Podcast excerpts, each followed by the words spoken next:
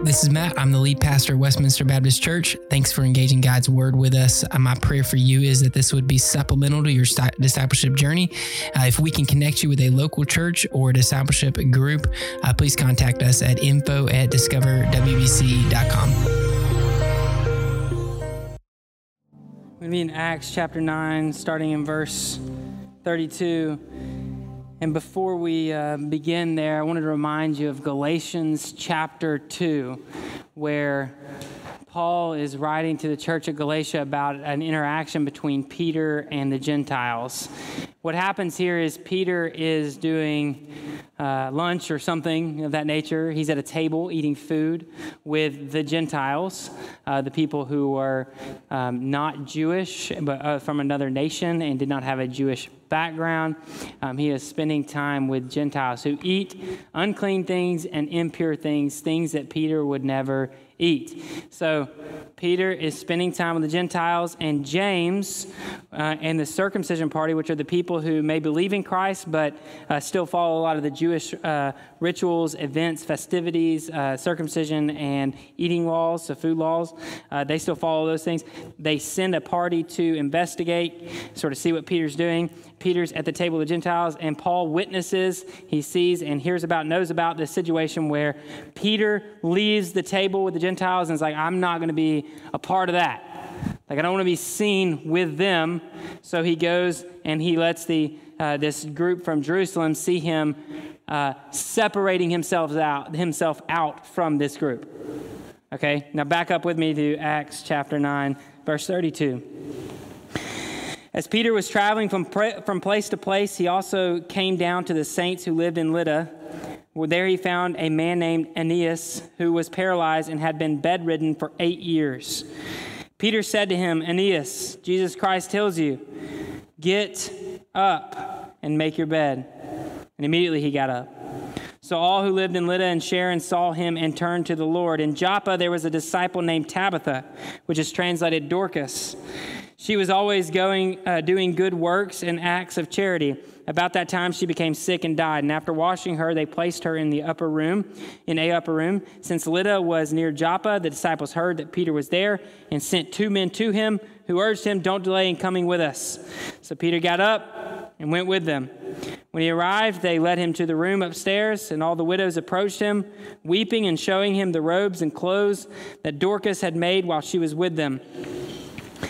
Peter sent them all out of the room. He knelt down, prayed, and turning toward the body, said, Tabitha, get up. She opened her eyes, saw Peter, and sat up. He gave her his hand and helped her stand up. He called the saints and widows and presented her alive. This became known throughout Joppa, and many believed in the Lord.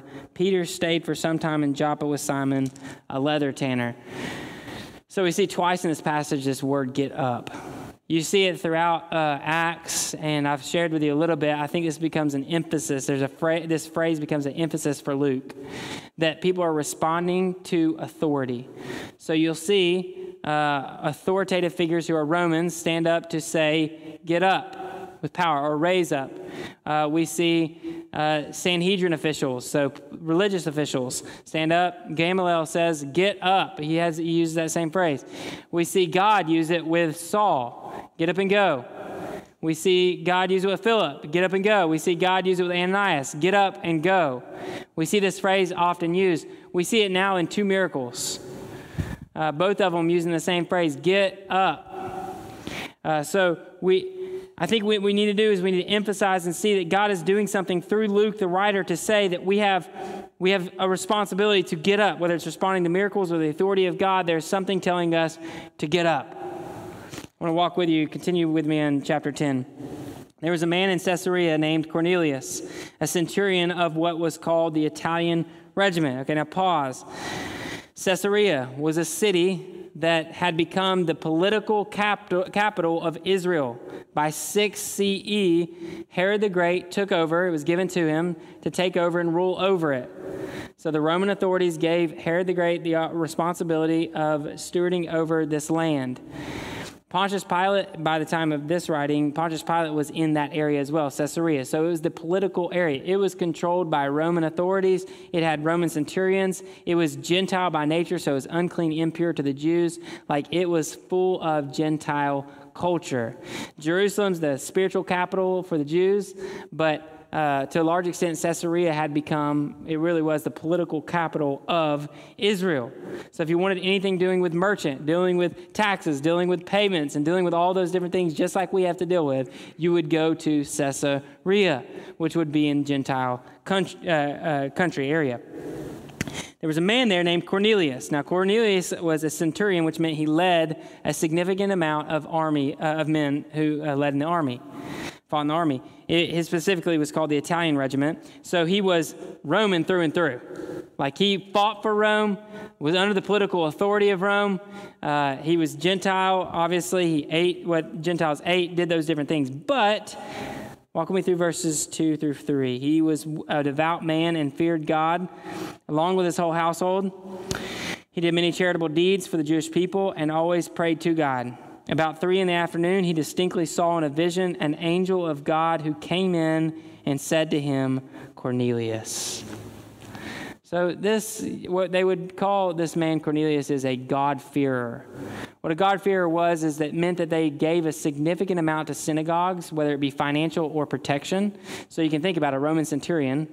Uh, he had guards, he had influence in the army, he led in the army, and he protected synagogues, gave to synagogues financially. He was seen well in the eyes of the Jews, uh, it says, and he um, would pray to the God of Israel. That doesn't mean he only prayed to the God of Israel. That's significant. It means that he did pray to the God of Israel, which means he could pray to all the other Roman gods and any other gods he'd like to, but he also prays to the God of Israel. So by no means will we say that this man is a, a Jew, or by no means will we say he's a Christian. He's not following after Christ, but he has a respect for the Jewish religion and the Jewish God. And so an angel comes to him, an angel of God comes to him and says, Cornelius. In verse 4, it says, staring at him in awe, he said, What is it, Lord? The angel told him, Your prayers and your acts of charity have ascended as a memorial offering before God. Now send men to Joppa and call for Simon, who is also named Peter. He is lodging with Simon a tanner, whose house is by the sea. And when the angels who spoke to him had gone, he called two of his household servants and a devout soldier who was one of those who attended him. After explaining everything to them, he sent them to Joppa. So here's first vision. Now, remember last week we had two visions one for Saul, one for uh, Ananias. We're going to again have this repeated. We're going to have two visions one for Cornelius and one for Peter. So here comes the second vision, verse 9. The next day, as they were traveling and nearing the city, Peter went up to pray on the roof about noon. He became hungry and wanted to eat, but while they were preparing something, he fell into a trance. He saw heaven opened and an object that resembled a large sheet coming down, being lowered by its four corners to the earth. In it were all the four footed animals and reptiles of the earth and the birds of the sky. A voice said to him, Get up, Peter, kill and eat. No, Lord, Peter said, for I have never eaten anything impure and ritually unclean. Again, a second time, the voice said to him, What God has made clean, do not call impure. This happened three times, and suddenly the object was taken up into heaven. You see, it's, it's important for us to put ourselves into the culture, into Peter's culture. Because this is, this is somewhat difficult for us to understand. I think for Peter, it's just like, man, this is this moment is like earth shattering, like just shakes up his whole life. Think about it for him. For 1400 years, the Jews had taught that you weren't to eat uh, unclean or impure things. Moses, 14, somewhere around 1400 years before this, was teaching it. So it was solidified into Jewish culture. This is what you eat, this is what you don't eat. For Peter, he says that he had not eaten that his entire life. Like he'd abstained from it. He was like faithful to this. Like, I'm not, not going to partake in what the Gentiles partake in. And then all in one moment, God drops this down before him and he's like, and, and don't forget, Peter's hungry. Not only is he hungry, he's on top of a roof. So think like hungry and hot. The way in our culture we call this is hangry, right? There's a Snickers commercial just built for this. Grab a Snickers when you're hangry, right? Which I would say more something like grab a Reese's because Snickers are awful. But no offense if you're a Snickers fan. Um, but anyways, um, Peter's, you know, hungry, eh, whether he's hot or not or whatever. He's on top of this roof in a vision. He's hungry and he sees God drop this before him. And it's like, is this a temptation? Like, that's my thought. Like, for Peter, like, he sees the situation and God's just like, yeah, eat this. This is clean. And so you can imagine why Peter responds to him, like, whoa, no, no, no, God, I, have never eaten anything like that. I'm not going to partake in that. I'm not going to be a part of that. We can hear Galatians 2, right? God, I'm not going to sit at that table. That is unclean. That's impure. You can hear that almost in this statement to the Lord. And the Lord's like, hey, hey, I made that clean. You didn't. Verse 17. While Peter was deeply perplexed about what the vision he had seen might mean, might mean right away the men who had been sent by Cornelius, having asked directions to Simon's house, stood at the gate. They called out, asking if Simon, who was also named Peter, was lodging there. And, and again, put yourself in Peter's shoes here. You've got Roman centurions' guards outside of your home with swords and armor. we don't know for sure that those are on, but this is what they walked around in, right? This was their army. They're outside of your house and they're yelling for you. Think about what Peter's feeling like. Hey, uh, Simon, what, what are they here for? Like, are they looking for me? You know, like, what do you want? Verse 19. While Peter was thinking about the vision, the Spirit told him, Three men are here looking for you. Get up, go downstairs, and go with them with no doubts at all because I sent them. Okay, again, sure, God. I'm just going to go with these guys. It's going to be all good. I'm not supposed to have any doubts whatsoever about the fact that these guys from Rome are here looking for me. It's all good. Right? Like, do you feel that? Can you feel that with Peter? He, his, his whole world has been sh- just shaken like completely by this fact that God has just said, hey, the things you haven't been eating for like 20 ish, 30 years, Peter, go ahead and eat those again. And by the way, there's some uh, Roman guards outside. You're going to go with them. He's just like, like God's just leading him and telling him what to do, and he's just like, okay, whatever. Like God, you tell me what to do. Like I'm doing it. Like I love watching how Peter works in the midst of God's plan and God's mission, not because of who he is, but what God is doing. And remember, verse 20, it says this Get up. Again, there's that phrase, get up. God's authority, get up. Go downstairs. This is what you are to do, Peter. Do as God has called you to do. Verse 21. Then Peter went down to the men and said, Here I am, the one you're looking for. What is the reason you're here? And I, I, mean, I don't know how we should say that, but I feel like there may be should be some like chattering in his voice, some fear in his voice. I, like I don't know. God told him not, not to have any doubts at all. But I don't know about you. But like when I'm walking down there into this scenario, like seeing this situation, try to put yourself in this situation, and it's just uh, there's got to be some sort of fear, some sort of hesitation. But Peter, just obedient to the Lord, goes downstairs, does exactly what he calls him to do. Here I am. What are you here for? Verse 22. They said, Cornelius, a centurion, an upright and God fearing man who has a good reputation with the whole Jewish nation, was divinely directed by a holy angel to call you to his house and to hear a message from you. Peter then invited them in and gave them lodging. Oh, that's all? You know what I'm saying? It's like, what are you here for? You gonna kill me? You gonna take me with you? Where are you leading me? Are you taking me to this Saul dude that's trying to kill all the Christians? Like, where are you taking me? And they're like, Oh, no, actually, there's a Jewish guy who wants to hear about Jesus. Oh, okay. Why didn't you say that when you were yelling up the stairs? You know what I'm talking about?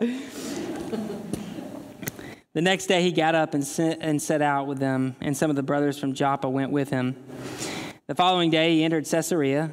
Now Cornelius was expecting them and had called together his relatives and close friends.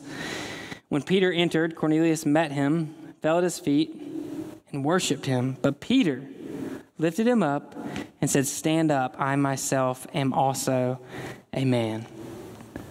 Man, just like feeling all of the emotions of Peter walking into this place. And you got to think that like Cornelius has heard something about Peter. Or maybe he's just still kind of like, man, I just saw an angel of God tell me to call you, so you got to be something significant, right? Either that or he's heard that Peter just, two people who were, one of them was dead, got up and lived and they heard the story or something of that nature. And so Peter, a Jewish man who followed Jesus, who's being threatened to be killed by Jews, walks in and a centurion falls to his feet. Right in front of Peter's feet, just like, laying there in front of him, Peter's like, no, no, no, get up. I'm just a man. And I love that because God is going to call you to places that are uncomfortable uncomfortable because of what they do, what they eat, what they look like, what they say, all these different things, what it smells like. God is going to call you to a place of being uncomfortable. And when He does, oftentimes what we do is we go into that place and we're like, hey, but I'll, I'll go there, but talk to me about my protection. Talk to me about uh, how many people are going to be there. Talk to me about how significant it's going to be. Is it going to be a big impact? How much is it going to cost? All these different things. And Peter's like, hey, I'm just a man doing what God's called me to do. Like Peter was willing to go there for one guy. Peter, the guy that just healed two people, said, Get up, and they got up because of the power of the Holy Spirit, was willing to go for one man at the threat of being killed. And it's that one man, Cornelius, who gathers the other people around. But Peter's just being faithful to exactly what God has called him to do, even when it's uncomfortable. Are you willing to do what God's called you to do, even when it's uncomfortable? Now, walk with me through this. Verse 27. While talking with him, he went in and found a large gathering of people. Peter said to them, You know it's forbidden for a Jewish man to associate with or visit a foreigner, but God has shown me that I must not call any person impure or unclean. That's why I came without any objection when I was sent for. So may I ask, why you sent for me? Like, Peter walking into Cornelius's place, into Caesarea, and all of these things with Gentile uh, uh, immorality around him. This house is full of, like, you can imagine walking in and him seeing impure, unclean foods that he's never eaten before. When he's walking through Caesarea, he might even see people doing things out in public that he's never seen before, right? Because it's one thing in Caesarea to do something and it's different in Jerusalem. Because here's the difference. In Caesarea, people do things because in Roman culture, it was acceptable. It was simply acceptable to do uh, immoral things that you could think of, like all the different immoral things you could do.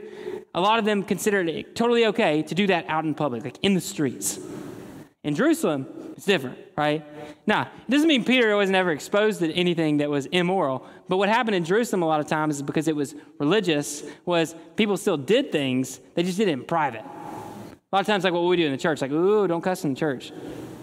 You're like, well, I just heard you cussing like a sailor outside. What, what's the difference? The four walls? I'm like, man, these are pretty powerful. You know, you're like walking in the church and it's like, you can't do anything evil. And it's like out there, it's like super evil. And you're like, what just happened? And I feel like Peter walks into this house and he's like,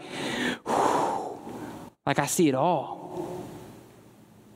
I see you for who you are, for what you smell like, taste like, for what the things that you eat taste like and what they look like and how they're unclean and impure. I see the immorality of your friends and what they're saying and what they're doing. Like I see it all. I see you for who you are. And he says, You know, I can't associate, right?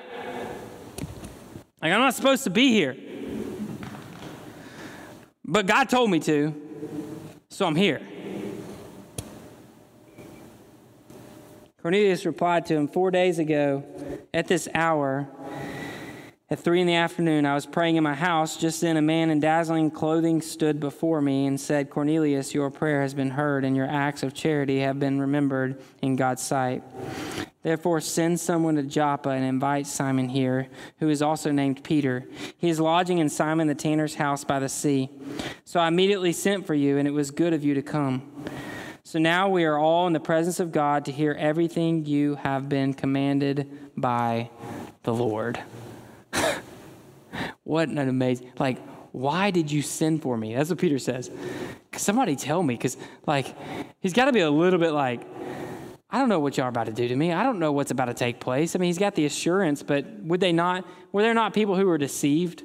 Like, hey, yeah, yeah, come on over here. If you believe in Jesus, come on over here. Like, that's how they find people in nations where Christianity is illegal. Like, yeah, you know, if, if you're Christian, just come to this place. And then all of a sudden it's a trap, right? So Peter doesn't know what's, you know, why did you send for me? Cornelius is like, man, I want you to tell me about Jesus. Whew. Y'all, sometimes it's uncomfortable. Sometimes God's taken to us a place of being uncomfortable so that people who would, are far from Him and who would never hear the gospel because no one will get uncomfortable, God is sending you to the, be uncomfortable so that people hear the gospel who are far from Him. Verse 34 Peter began to speak. Now I truly understand, but God doesn't show. uh, oh, oh, hold on. So this week I'm studying, right? And uh, it's like, Have you, have you ever been reading God's word and you're like, I've read this a hundred times, but I never realized it said that? Like, that's awesome. That's this passage for me. Because I've always said 1 Corinthians 15, 3 through 4 is the, the best summary of the gospel. Like, it's so, I love it. But I read this again and I was like, man, Peter just brought the gospel to these people in such a clear and concise way. Listen to this. Verse 34 Peter began to speak. Now I truly understand that God doesn't show favoritism. But in every nation, the person who fears him and does what is right is acceptable to him. He sent the message to the Israelites, proclaiming the good news of peace through Jesus Christ. He is Lord of all. You know the events that took place throughout all Judea, beginning from Galilee after the baptism that John preached, how God anointed Jesus of Nazareth with the Holy Spirit and with power, and how he went about doing good and healing all who were under the tyranny of the devil, because God was with him. We ourselves are witnesses of everything he did in both the Judean country and in Jerusalem, and yet they killed him by hanging him on a tree. God raised up this man on the third day and caused him to be seen. Not by all the people, but by us, whom God appointed as witnesses, who ate and drank with him after he rose from the dead. He commanded us to preach to the people and to testify that he is the appointed, uh, the one appointed by God to be the judge of the living and the dead. All the prophets testify, uh, testify about him that through his name, everyone who believes in him receives forgiveness of sins. Man, is that not awesome? Like, I would challenge you with this. If you're if you're like, man, I want to share the gospel, but I don't know how to share the gospel, here's it's this this it's this simple. Just memorize that. Memorize that passage, and when the Lord calls you to go share the gospel, just share that. That is the gospel so articulated and clear and it's, uh, it's summary and it's, it's, it's, what, it's what needs to be communicated. I love that, ver- that passage right there. Memorize it, communicate it, preach it to those around you when God calls you to. If you have a fear of what you're supposed to say, just say that. I want to take that fear off of your shoulders. Now look at what happens here, verse 44. While, while Peter was still speaking these words, the Holy Spirit came down on all those who heard the message. Y'all, I, it's not because Peter had like this moment afterwards where he's like, hey, I want everyone in here to repent. I want everyone in here to pray this prayer. I want everyone in here to think through this. Peter's preaching, and God's already working. Like sometimes we get so worried about, well, what do I do at the end? Well, what do I do at the beginning? How do I share this gospel? All these different things. Man, God, God gave Peter a vision, gave Cornelius a vision, got Peter there safely, walked him into this place, said, hey, these unclean things, you can now, they're clean. It's okay. You can go there. You can be with this guy. He just preaches and is faithful, and God is pouring on the Holy Spirit onto these people. Like Peter's just sitting there like, and, and you wonder like, well, how did they, how did Peter and the apostles know? How would the Peter and the apostles know that Jesus, uh, that the Holy Spirit had been poured out on these people? Verse 45.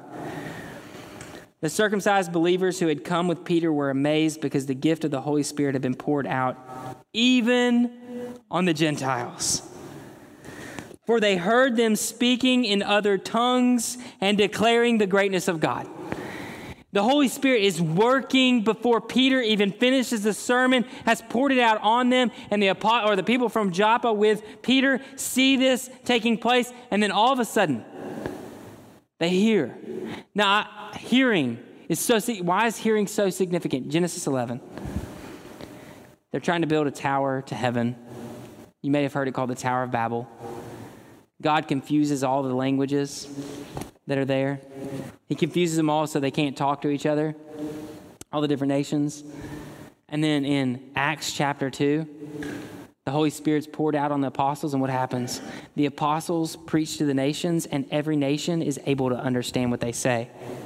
And now, Peter and the followers from Joppa are listening, and they're hearing everything that the nations have to say the power of the Holy Spirit working in people's lives to affirm this kind of faith is simply this clarity. Clarity of the gospel, that the gospel and that they have been united across nationalities, across languages, across the immorality that they used to have, across all those things, God brings unity of speech so that the apostle uh, Peter and so that the people with him could hear what they were saying. It's a reversal of Genesis 11 to not only that the apostles have the Holy Spirit, but the nations have the Holy Spirit. Verse, 40, uh, verse uh, 46 finishes with this. Then Peter responded, Can anyone withhold water and prevent these people from being baptized who have, who have received the Holy Spirit just as we have? He commanded them to be baptized in the name of Jesus Christ. Then they asked him to stay for a few days. Like Peter's like, I see the Holy Spirit working in you. Don't let anyone stop this. Let's baptize these people. Look at the Holy Spirit working in them. And you've got to remember, guys, like remember with me, before Peter said, I couldn't even come to your house. I couldn't be with you. I mean, remember Genesis, Galatians 2, like we're seeing in Peter's future, he still struggles with it. Like this is a struggle Peter continually deals with. Peter's like, man, I, I didn't even know if I could come to you. But he saw a vision of the Lord. The Lord called him, so he got up and he was faithful. And because of that, these people, Cornelius and the people around him, come into faith. And he's like, hey, nobody can stop that. Because that's not a work of man, that's God working in their life. Chapter 11 The apostles and the brothers and sisters who were throughout Judea heard that the Gentiles had also received the word of God. And when Peter went up to Jerusalem, the circumcision party criticized him, saying, You went to uncircumcised men and ate with them? Y'all, no matter how uncomfortable you are, but faithful you are, it's not uncommon for those around you who claim to be Christians or who are struggling or the church to criticize. It's like, wait, you hung out with who? You went where? You sat down with them? You, you ate meals there? Like you went into their home? You sat with that person? Do you know who they are? Do you know what they do? Do you know what they act? Do you know why would you be with them? The circumcised party says, You went to uncircumcised men and ate with them? I think Peter, I think this resonates with Peter. We're going to see this even further on down the road, especially in Galatians 2. I think this really sunk in for Peter. Like the Jews were going to judge him. Like those who even came to faith in Christ were going to judge him. Like, Peter, you're going to sit with them. But he saw this vision from the Lord that was like, this is clean. And so he has this battle between what man says and what God says. And church, we're always going to have this battle of when God says to get up and go, you're going to have people around you who are saying, sit down and shut up and don't talk about it. Don't sit with them. Have you seen them? Do you see what they look like? Have you been around them? Do you see what they've done? Do you know what political party they are part of? Do you know what the color of their skin is? Like, don't be a part of that. And you'll hear it from everywhere, from every side, from men and women, from all different types of people, like, I can't believe you would do that. And there's God, like, get up and go.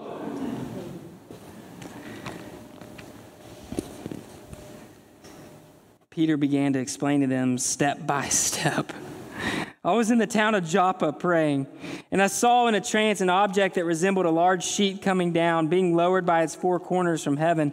And it came to me, and when I looked closely and considered it, I saw the four footed animals of the earth, the wild beasts, the reptiles, and the birds of the sky. I also heard a voice telling me, Get up, Peter, kill and eat. No, Lord, I said, for nothing impure or ritually unclean has ever entered my mouth. But a voice answered from heaven for a second time What God has made clean, you must not call impure. Now, this happened three times, and everything was drawn up again into heaven. At that very moment, three men who had been sent to me from Caesarea arrived at the house where we were. The Spirit told me to accompany them with no doubts at all. These six brothers also accompanied me, and we went into that man's house. He reported to us how he had seen the angel standing in the house and saying, Send to Joppa and call for Simon, who is also called uh, named Peter. He will speak a message to you by which you and all your household will be saved. Mm the faithfulness of Peter to go where God called him to go because God was going to work in Cornelius's life to take the gospel to the nations and now he's reporting it back. Like think think on this. Because a man was faithful to do what God has called him to do, other men in Jerusalem who struggle with the gospel going to people who are different than them, who are separated out from them, who are considered unclean. This man comes back and reports to them, and listen to what happens.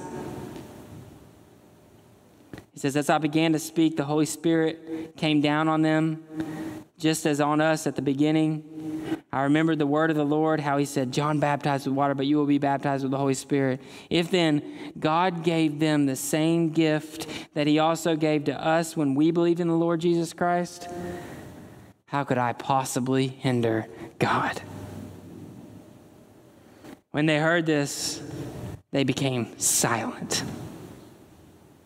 And they glorified God, saying, So then, God has given repentance, resulting in life, even to the Gentiles. The second time that phrase is used, even to the Gentiles. Like you, you go back, go back through Acts with me, back to when Philip goes to Samaria. In Samaria, the people turn to Christ. And in that moment, they send people from Jerusalem to go see if this is real. Because they're like, wait a minute, Samaritans, no way Samaritans believe in God. No way the Holy Spirit's going to be poured out on them. Not the Samaritans. Do you know who the Samaritans are? Do you know what they're, they're like? Do you know what they do? Not the Samaritans, right? Surely not the Samaritans. Then it goes even further. It's like, surely not Saul. Saul was a murderer of Christians. No way the gospel of God can get to him. And then Saul turns and believes, right? And then again, Peter is sent. Now, this is like firsthand experience for Peter. Peter needed this. Peter needed to see this, y'all. Firsthand experience for Peter. Can the gospel go to the Samaritans? Yeah. Can the gospel go to Saul? Yeah. Can the gospel go to Caesarea, to the Gentiles, to the centurion who's under the authority of Rome, who is a army leader, who is part of the unclean culture? Can the gospel go that far, even to the Gentiles? Yes. And the question for us today is who are our Gentiles? Man. Go back to Galatians 2 with me. Peter's sitting at the table with Gentiles, and here comes the circumcision party again. And you can hear, you can hear in his ear, You ate with who? You were spending time with who? And so Peter hops up, gets away. But he had that experience. And so Paul calls him out. He says, Paul, or says, Peter, who are you? Who are you to not take the gospel to the Jews and the Gentiles? Puts him in his place and reminds him. And you know, well, yeah, sometimes I need that. I don't know about you, sometimes I need that. I need the fact that God has called me to all people. Brokenness. Man, whatever that looks like, man, when you, you, you may say, man, I, I, I get it, but I, I can't go there. I can't go to them. I can't experience that. I can't be around that. I can't do that. I can't be with them. Like, Matt, do you know what people will think of me? Do you know what I'd have to do to go there? Like, there's God saying, Get up and go. Right? But it's so easy for us sometimes to fall into the same struggle that Peter did, to hear in our ears, like, hey, you can't be with them. You can't love them. Look at look at what's going on in there. Look at how far they look at the struggles in their life. Look at the house they live in. Look at what they do. Look at what they say.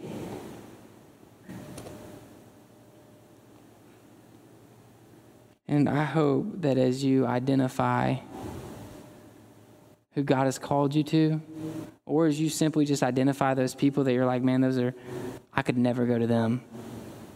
You lay it before the Lord and you simply ask this question God, do you love them? Hmm. God, do you love them? I, I, believe this, and I hope you believe this too, that the Word of God should dictate everything we do with our life. with what we believe, how we see the world, how we do our relationships, it transforms everything. It has got to transform every part of our life. And y'all, I I think sometimes what we let, we let happen is the culture gets to dictate truth. The culture gets to dictate what we get to talk about and what we don't get to talk about. And we got to tiptoe around all these different things. And I'm like, guys, who's your Gentiles?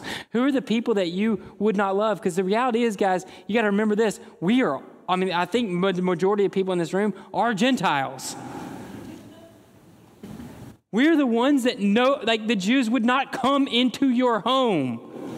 But because of Jesus Christ breaking down every barrier and the wall of hostility between the Jews and the Gentiles, he sent Jews into the homes of Gentiles to take the gospel. That's me and you. We would have never had the gospel if it weren't for Jesus coming, living a life, dying on a cross, raising from the dead. But because of that, we've been called to go to others who are far from God, who are separated, who are immoral, who are struggling, who are just different than us because God came to me when I was separated. And God has come to you in the midst of your separation. So we're not going to let culture dictate what we believe. We're not going to let culture tell us things. And in this church, as long as you allow me to preach, I'm not going to let the culture tell us what we can talk about and what we can't. And so I want to remind you of this one truth. And look, I don't know who your Gentiles are, and I don't know what has separated you. So, in this room, you may struggle to love people who have an excess amount of money. You may struggle to love people who have very little money. You may struggle to love people who seem to be unclean. You may struggle to people to love people who are super clean. You may struggle to love people who are white. You may struggle to love people who are black. You may struggle to love people who speak a different language than you, and you may struggle to love people who speak the same language as you because of the language that they speak. Whatever you struggle with, lay it before the Lord and ask Him if He loves them. Because I'm not going to let the culture tell us what we can and can't talk about. So let me just tell you what Peter says. In what is becoming to me one of the greatest gospel presentations in the New Testament. Peter starts it with this.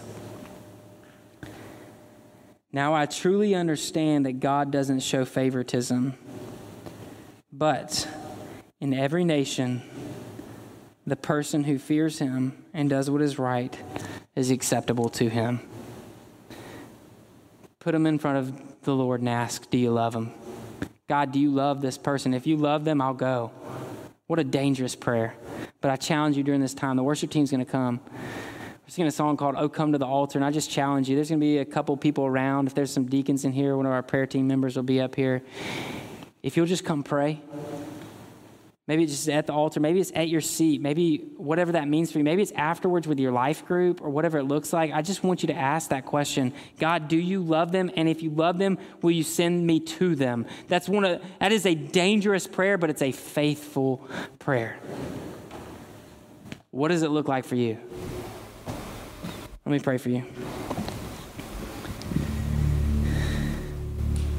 Father, I'm just going to ask that same thing.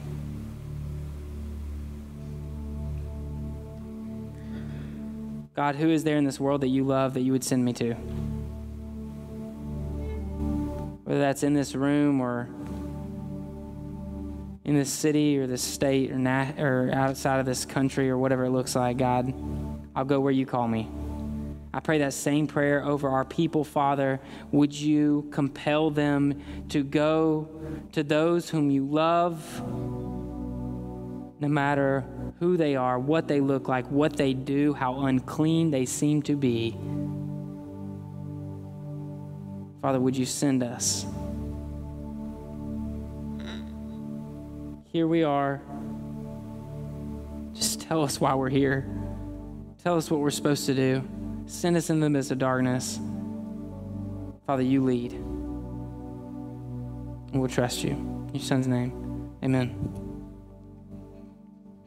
You have any questions about the sermon or would like to know more about following after Jesus, uh, please contact us and we would love to talk more about your relationship with Christ and how you can grow in your spiritual journey.